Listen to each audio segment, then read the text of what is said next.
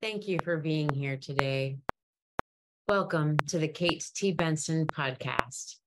My name is Kate T. Benson, and I'm a spiritual teacher. I believe that for the first time in history, enlightenment is available to all of us. I also believe that we can experience a whole lot more good and a whole lot less bad on our way to enlightenment. Finally, I believe that we all want to live our unique potential, that we're all looking for a greater sense of meaning and purpose, and that we're all looking for communities that support our values and enrich our lives. I became a spiritual teacher because of my beliefs and knowing that I could make a difference. And one of the biggest differences that I can make is with respect to my belief that for the first time in history, enlightenment is available to all of us. I came to believe this after enlightenment happened to me. To summarize my experience, nothing could have ever prepared me for it, and nothing about my life would ever be the same. So, my focus in today's episode of the Kate T. Benson podcast is on how we can achieve both enlightenment as well as more good and less bad along the way to enlightenment in the same way. And that's by developing flexibility in our identity. So, enlightenment is the experience of universal consciousness, and it is bliss. And personal consciousness is the experience of the ego, which is what most of us are having right now. So, a lot of good experiences and thoughts and feelings, and a lot of not so good thoughts and feelings, stuff that we wish that we weren't having. So, flexibility in our identity begins by gaining some space from this uh, ego, you know, based uh, sense of awareness, this personal, the personal consciousness. So, jumping right in, what I learned is that we can achieve both enlightenment and more good and less bad along the way to enlightenment in the same way, which is by developing flexibility in our identity. In some of my earlier podcasts, I talked about this as reframing our identity, but I think that developing flexibility is a little bit more helpful as a metaphor. But before I talk about developing flexibility in our identity, I want to give some background on identity. So about identity. Um, I went to A and M and I did a master's in psychology, and my master's thesis was on identity. And it's been a real passion of mine since I was a teenager. And I have read more than my fair share about identity, like what it is and how it develops.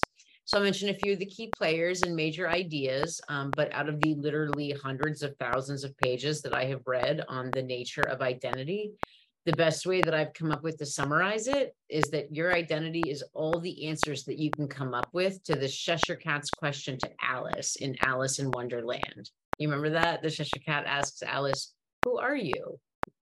And what I've learned after everything I read, super simple one sentence summary, is that our identity is the answer, or it's all the answers that we can come up with to the Cheshire Cat's question. So, okay, for example, let's say we ask grown up Alice, who are you? And Alice might say, like, oh, who are we? Well, we're a partnered mother researcher, part time firefighting stamp collector. So each one of those would be an answer to the Cheshire Cat's question. And all of those things are a part of Alice's identity, meaning that all of them are a part of Alice's sense of self or what it means to Alice to be Alice. And the Cheshire Cat's question is my favorite summary because it's so simple. But I will still share more about identity from, I'll start with two old, old school psychology folks, uh, William James and Erik Erikson, and then I'll describe uh, one uh, more modern uh, notion, personal brand, and then I'll talk about the ego.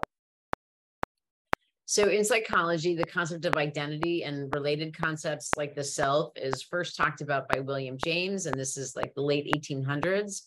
If you've ever heard the phrase stream of consciousness, that's William James who came up with that. So, James talked about identity as being made up of two parts. James said that there was the I and the me. And so the me is the collection of things that we think of as like belonging to us or being ours, like our physical body, our possessions, and think, but also things like our relationships and like our successes and our failures or our sufferings and our joys and all of our memories. Meaning that those are all a part of the collection of things that we think of as like belonging to me or being mine. So, according to James, the I thinks about all of the me's or the minds and includes them all in your sense of self or your sense of who you are. So, like the I will say, all these memories. Okay, for me at age five in the park and me at age 25 with a group of friends, they may look like different me's, and technically they are different, right? But they all belong to the same I, meaning even though you're kind of a different person in each of those memories, you're still technically the same person. You're the person who has those memories. The I, according to James, also has the responsibility of giving each me a feeling of warmth. So, for example, if, like, if you think of a memory of a childhood pet, like you feel the warmth of your memory, like the warmth in your heart that comes when you think of that pet. But if you think of a story that you've been told about you, like something from your childhood, one that you don't have a memory of, like some cute story about you playing in a bathtub, even though that story is about you, you don't feel the warmth that you feel when you think of the memory of a childhood pet. And there's no sense of warmth because it's not your memory. Like it's just a story about you. It's not your story. So super simple one sentence summary identity according to James. It's just the it's the collection of stories that we tell ourselves about who we are. And then there's Erik Erikson. So Erikson was another older school psychology folk with a big focus on identity and this is 1960s. And Erikson said that we're not born who we are, like that our identity is the result of a developmental process. And that developmental process or the idea of the developmental process is that we try on social roles until we find a sense of identity that's like perfectly fitted for us. So if we think about Alice again, who said, I'm a partnered mother researcher, part time firefighting stamp collector. So each one of those is a social role or a social identity.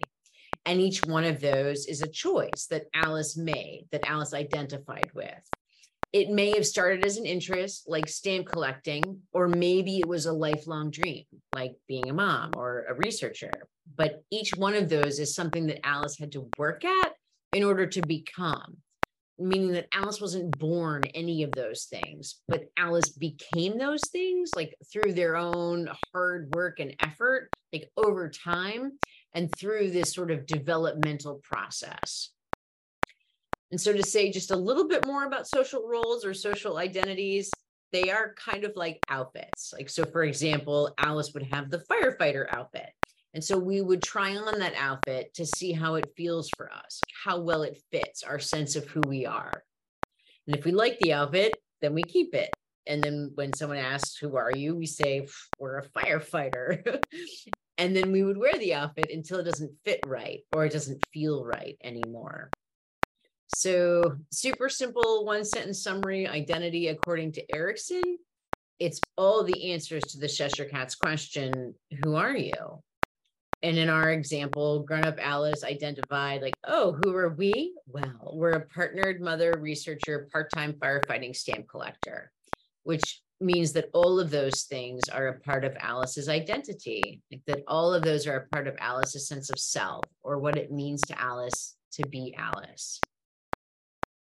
There are also ways of thinking about psycho or excuse me, thinking about identity that are outside of psychology and more modern, like personal brand to say just a little bit about it, um, personal brand is basically like the image that you present to the world. So, not so much the social roles that you fill, like being a researcher or a stamp collector, but the personal style that you bring when filling those roles, like your personality, your appearance, and your communication style. So, for example, if you value being a nice person, then being nice is going to be a part of the personal style that you bring to stamp collecting like that you'll collect stamps the way that a nice person would whatever that means to you in that context. Like, um, for example, maybe it means not hoarding a certain kind of stamp, even though you think it's going to go up in value. Because that's just a part of your sense of what it means to be a to be nice, like in the context of stamp collecting. And so that's your personal style, and that personal style is going to be present, um, and and that's that's personal brand. Like the person your personal brand it's the style with which you collect the stamps uh and if being nice is what you value then yeah being nice will be present in the the the style with which you collect stamps. Anyway okay i also want to talk a little bit about the ego so the ego is it's a little complicated at first but y'all have a sense of self like a sense of who you are and like Alice, this sense of who you are, it's made up of your answers to the Cheshire Cat's question, all these stories that you tell about who you are, and your super simple one sentence summaries for them. So, like for Alice, the super simple one sentence summary is I'm a partnered mother, researcher, part time firefighting stamp collector. And then there's all the stories that Alice tells for how she became a partnered mother, researcher, part time firefighting stamp collector, right? Like each one of those has at least one story for how that came about. And when we put all that together, that's Alice's life story. So, like, if, when you go to apply for, if you applied for college, right, then we use that story to write our personal statement, just like we use that story to make sense of ourselves and our lives so yeah, um, all those are answers to the Cheshire Cat's question. And the story that you tell about all of those, that's your identity. Well, okay, so that's part of your identity. And it's actually the simplest part. Um, and that part of your identity was made by the ego. So the ego is where we get our story and all the answers that we have the Cheshire Cat's question and the stories that we tell about our those answers, that's our personal story or our ego-based storyline. And you can actually hear this, like the ego coming up with this ego-based storyline as the incessant monologue that's in your head all day long. All right. So you know the incessant monologue, right? Sounds something like I'm better than so and so, I'm smarter than he is, I'm not as good as they are, I'm not as good as I should be and on and on it goes. Well, the reason for the monologue is that the ego is basically doing what a whale does with echolocation. So that echolocation is like when a whale uses sound waves, it bounces sound waves off nearby objects to know where it is in the water. And that's basically what the ego is doing with the incessant monologue in your head. It's just bouncing these comparative statements off of you and everything around you, like to know where it is and to maintain its sense of itself. Like, I'm better than so and so. I'm smarter than he is. I'm not as good as they are. I'm not as good as I should be. All of those are just comparative statements. And the ego is just trying to figure out who am I and how am I by bouncing these comparative statements off of everything and everyone around it. And that's what you hear all day long as the incessant monologue in your head, or what James called the stream of consciousness. So, the reason that your ego cares about your ego based storyline is that that's how it maintains its sense of itself. Because, so the thing is, the ego isn't anything in and of itself. Like, it's just the ego just generating a sense of who it is and how it is by comparing you to everything and everyone around you.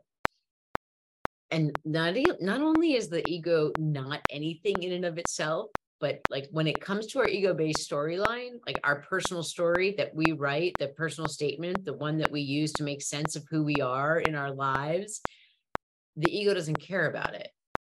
The ego is pretty much like a Pez dispenser.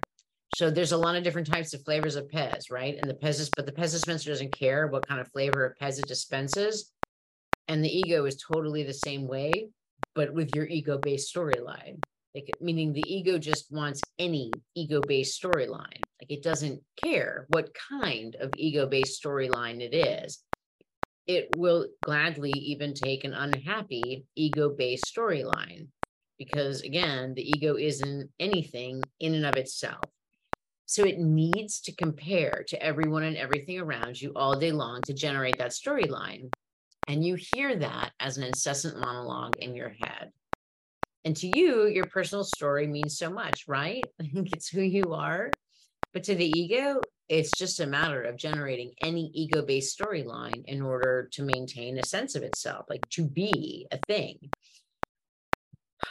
Of course, this is your ego, and this is how you maintain your sense of yourself as a person with a story, as a person with a personal consciousness.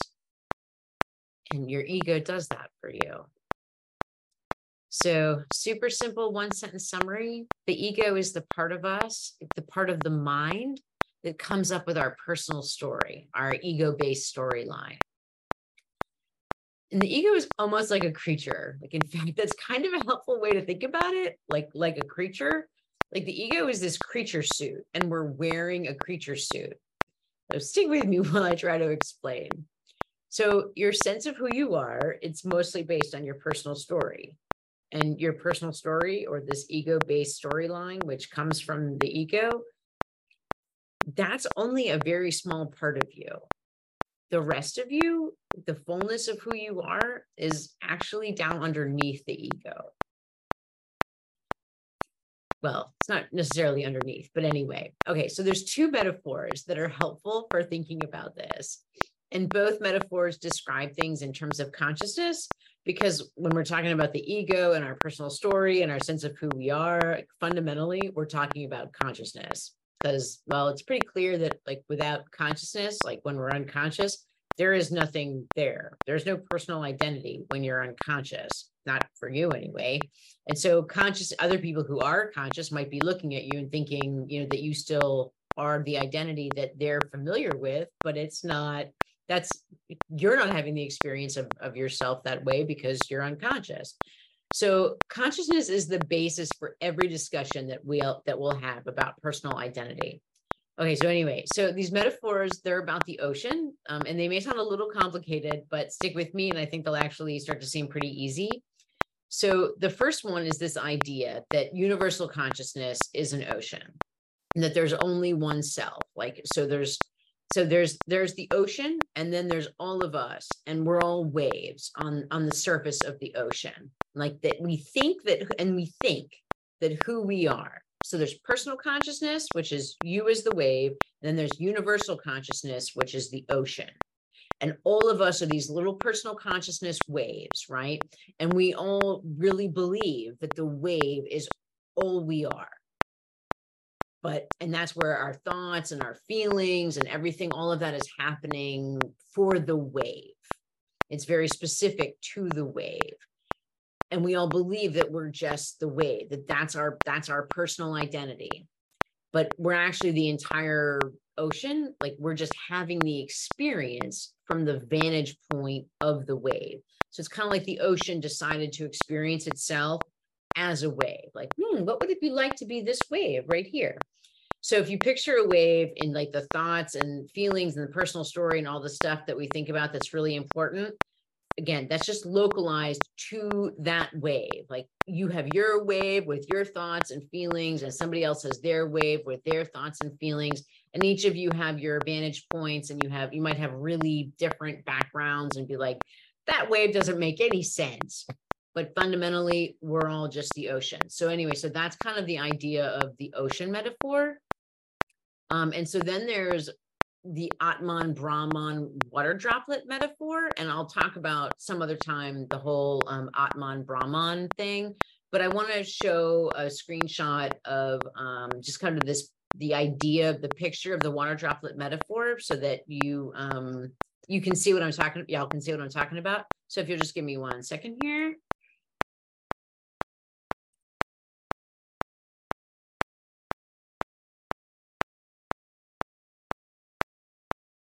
Okay, that's what I'm talking about with um, the little water droplet and the ocean uh, that it's separate from, or the full body of water that it's separate from. Uh, and so the Atman drop, the, the, the water droplet metaphor is basically the same thing as the wave uh, ocean metaphor, except the droplet is the wave and the ocean is, you know, still the ocean.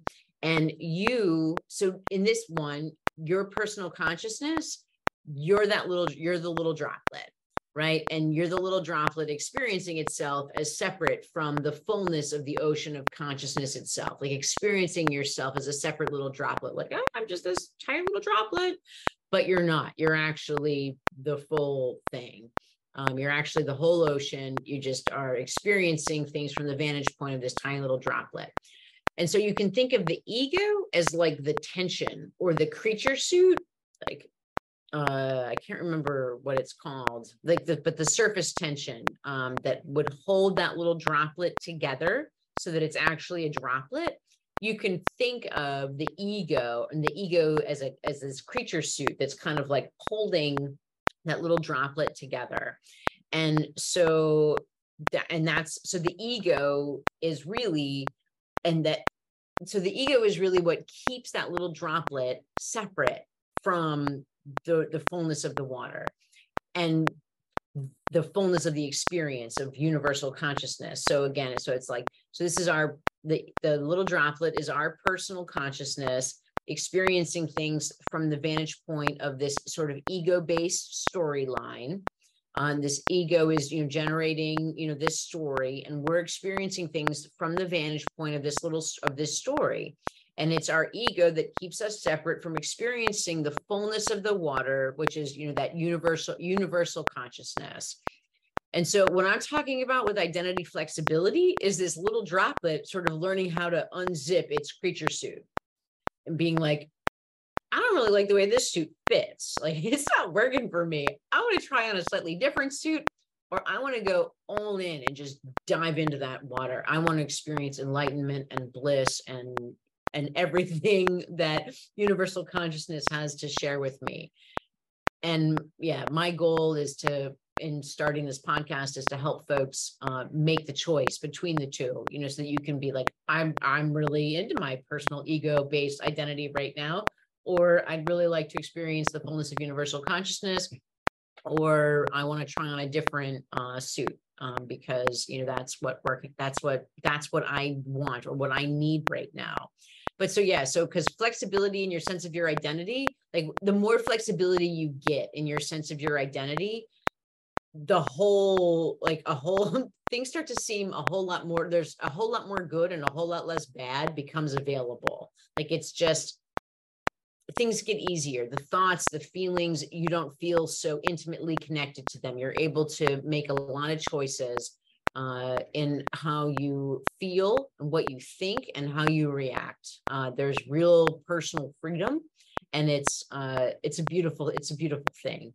Um, but so yeah, so as we can, yeah. Anyway, okay, so I could go on, but I won't. All right. So, all that said, the focus in today's episode uh, was starting to lay the groundwork for how we can achieve both enlightenment as well as more good and less bad along the way to enlightenment. And we can do that in the same way. And that's by developing flexibility in our identity.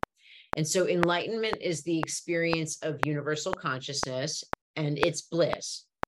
And personal consciousness is the experience of the ego which is what most of us are having right now. So a lot of good experiences and thoughts and feelings, and a lot of like not so good uh, thoughts and feelings and stuff that we wish we just kind of weren't having or weren't going through. And so flexibility in our identity leads to a lot of freedom. And it begins by gaining some space from that ego based storyline, because that's that ego creature suit that's holding that little droplet in separate from the water. So today I gave some background for talking about personal and universal consciousness. And I introduced this idea of being able to choose between the two by beginning to develop some flexibility in our identity, which begins by just gaining some space from our ego based storyline. And so next week, I'm going to introduce and share an actual exercise for developing identity flexibility or for gaining space from your ego based storyline. We're actually yeah, I'll say that for next week. Okay. But so I did talk about a lot today. And so I do want to summarize a little bit. Um, So, since the ego and universal consciousness are both part of our identity, like first today, I gave some background on identity. So background on identity, I mentioned that I did my master's at A&M focused on identity and that out of the hundreds of thousands of pages I've read on the nature of identity, the best way I've come up with to summarize it is that your identity is all the answers that you can come up with to the Cheshire Cat's question to Alice in Alice in Wonderland, where the Cheshire Cat asks Alice, who are you? And I suggested that grown up Alice might say, Oh, who are we? Well, we're a partnered mother, researcher, part time firefighting stamp collector. The takeaway being that all of those things, like being a partner, a mother, a researcher, a part time firefighter, and a stamp collector, that they're all a part of Alice's identity. That each one is a part of Alice's sense of self or what it means to Alice to be Alice. I also gave a little background on some ways of thinking about identity from psychology and then also from personal brand. So, from psychology, your identity, according to William James, your identity is made up of the I and the me. And a super simple one sentence summary of identity, according to James, is that identity is the collection of stories that we tell ourselves about who we are. And then I talked about Erik Erikson, like a more modern founder who thought that identity is the result of a developmental process, that we try on social roles until we find a sense of identity that's perfectly fitted just for us. And social roles are Alice's list of being a partnered mother, researcher, part time firefighting stamp collector. So each one of those is a social role. And a super simple one sentence summary of identity, according to Erikson, it's it, your identity is basically all the answers that you can come up with to the Cheshire Cat's question Who are you? So then I mentioned personal brand, which is a way of thinking about identity from outside of psychology and more modern. And I said that personal brand is not so much the social roles you fill, like being a researcher or a stamp collector, but it's the personal style that you bring when filling those roles. So, for instance, perhaps you value being kind. And so, being kind would be a part of the personal style that you would bring when filling the social role of being a stamp collector. And I also um, talked about the ego today and said that the ego is a little bit complicated, but that uh, I thought y'all would follow um, me with me just fine um, if once I got through it or into it.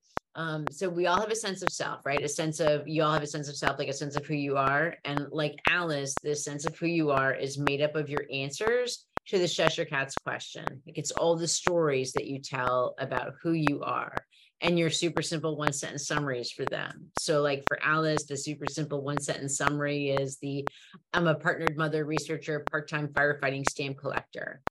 And then all the stories that Alice tells for how she became a partnered mother, researcher, part time firefighting stamp collector. And so each one of those has, because at least each one of those is going to have at least one story for how it came about. And so when we put all that together, like that's Alice's life story. And we all have that. And so like if we if we applied to college, we use that personal story to write our personal statement. And just like we all use that story to make sense of ourselves and our lives like every single day. So yeah, so all the answers to the Cheshire Cat's question and the story that you tell about those, that's your personal story. That's your ego-based storyline and you can actually hear this like the ego coming up with this ego based storyline as an incessant mm-hmm. monologue in your head all day long. It sounds like i'm better than so and so i'm smarter than he is i'm not as good as they are i'm not as good as i should be and so on. And the reason for the monologue is that the ego is basically doing what a whale does with echolocation to know where it is in the water so for a whale, echolocation is when a whale bounces sound waves off nearby objects to know where it is in the water. And that's what your ego is doing with the incessant monologue in your head. It's just bouncing comparative statements off of you and everything around you to know where it is, like to maintain a sense of itself. Like I'm better than so and so, I'm smarter than he is, I'm not as good as they are, I'm not as good as I should be. All of those are just comparative statements. And the ego is just trying to figure out who am I? How am I? By bouncing these comparative statements off of everything and everyone around me. And that's what y'all hear as that incessant monologue. And the reason that the ego cares about the ego based storyline is because that's how it maintains its sense of itself. Because the ego isn't anything in and of itself, it's just the ego. Like it's just generating a sense of who it is and how it is by comparing you and everyone to everything around you. And not only is the ego not anything in and of itself, but when it comes to our ego based storyline, like our personal story, the one that we write our personal statement on, uh, the ego doesn't care about it. It's just like a Pez dispenser. So there's a lot of different types of flavors of Pez, and the Pez dispenser doesn't care what flavor of Pez it dispenses. And the ego is totally the same way, but with your ego based storyline, meaning that the ego just wants any ego based storyline. It doesn't care what kind of ego based storyline it has. I mean, it really doesn't. Like, it will even take an unhappy ego based storyline because it, but it, it does so because it isn't anything in and of itself. So it needs to compare to everything and everyone around you all day long to generate that storyline so that it is something and you hear that as an incessant monologue in your head. And to you, your personal story means so much, right? Like it's who you are. But to the ego, it's just a matter of generating any ego based storyline to maintain a sense of itself. Of course, this is your ego, and this is how you maintain your sense of yourself um, as a person, like a personal consciousness. And your ego does that for you.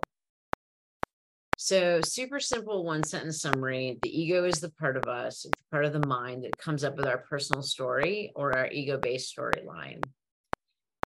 And the ego is almost like a creature. And I think that's a really helpful way to think about it to think about the ego like a creature, like the ego is this creature suit, and we're wearing a creature suit. And the reason being is that your sense of who you are is mostly based on your personal story and your personal story or your ego based storyline. And that comes from the ego but that's only this tiny part of who you are. Like the rest of you, the fullness of who you are is actually the universal consciousness. And so that's what brought us into the two metaphors, which I think are really helpful for thinking about that. And so the two metaphors are, you know, the ocean, the consciousness is an ocean, the universal consciousness is the ocean, and who we all are as personal consciousnesses is are just the waves. Or we can think about uh, like the water droplet metaphor, which is basically the same, except that you're the tiny little droplet separate from the fullness of the ocean of consciousness itself. You're just here experiencing yourself as a personal consciousness, like as a separate little water droplet. I like the water droplet for thinking about what keeps our personal consciousness glued, uh, separate from universal consciousness and for thinking about how the ego is like a creature suit and that what keeps like that we that that little droplet wears and that what keeps our personal consciousness glued to that ego creature suit which is that ego based storyline um our, it's our story about who we are. And like so we believe that that story is who we are. Here's another thing that i forgot to mention that i think i'll talk more about next time which is just that because the ego functions in comparative statements this is better than that, it's better than that. Even when you're better than someone else, the ego leaves you feeling like you're still not good enough. And so most all of us walk around with this fundamental sense of ourselves as not being good enough. And it's not your fault. the ego does that. Like that's just the e- it's just the ego. Like that's what the ego does. Um, and that's part of why we want to, you know, gain some flexibility in our identity, you know, by learning how to zip and unzip this creature suit is so that we can step out of that and be like, hey, wait a minute, I'm totally good enough. The ego, knock it off. Um, because it's just, it's just the ego is not an authority uh in a position to say, like it's just it's nothing. Like it needs those comparisons it's just an emptiness and it's it's using you for that and you're along for the ride because that's your personal story. Anyway next week will be very exciting uh, when we talk about how to get some space from our personal story. Anyway okay so you can think about that little water droplet as zipping and unzipping its personal story to step in and out of being a personal i uh, like a personal consciousness and instead being that universal i or the universal consciousness or you can fully zip your uh, suit and step out entirely, like and experience the universal consciousness. And So there's flexibility, and then there's fully stepping out of the suit, and that's enlightenment, and that's like total bliss. Um, but so yeah, flexibility in the suit, that's a whole lot more good and a whole lot less bad along the way to enlightenment. Um, and you get to choose where you uh what works for you. Um, like the more space that we have between us and our ego creature suit, which we get by gaining space between us and our ego-based storyline, that's uh, that flexibility and identity that allows us to make choices um, in who we want to be and in what we want to experience, which is really nice to have. Choice is good. So, okay, again, the focus in today's episode of the Kate T. Benson podcast was on how we can achieve both enlightenment as well as more good and less bad along the way to enlightenment, and that we can do that both in the same way. And that's by developing flexibility in our identity. So, enlightenment is the experience of universal consciousness, and it is bliss. And personal consciousness is the experience of the ego, which is what most of us are having right now. So, a lot of good experiences and thoughts and feelings, and a lot of not so good experiences and thoughts and feelings, and stuff that we wish that we weren't having. And fle- flexibility in our identity or our ability to choose between personal ego based consciousness and the bliss of universal consciousness that begins by gaining space from this ego based storyline. Okay, that was what I had to share today. And next week, I'll walk through some very specific practices that are surefire ways of generating some space between you and your ego based storyline or that ego creature suit. Thank you so much for being here today. I really appreciate it. If y'all are curious about me, you can learn more and sign up for my newsletter at katetbenson.com. And you can also follow me on Instagram and Twitter at Kate and subscribe on YouTube. Thank you so much for your time. I see you. I appreciate you. Until next time.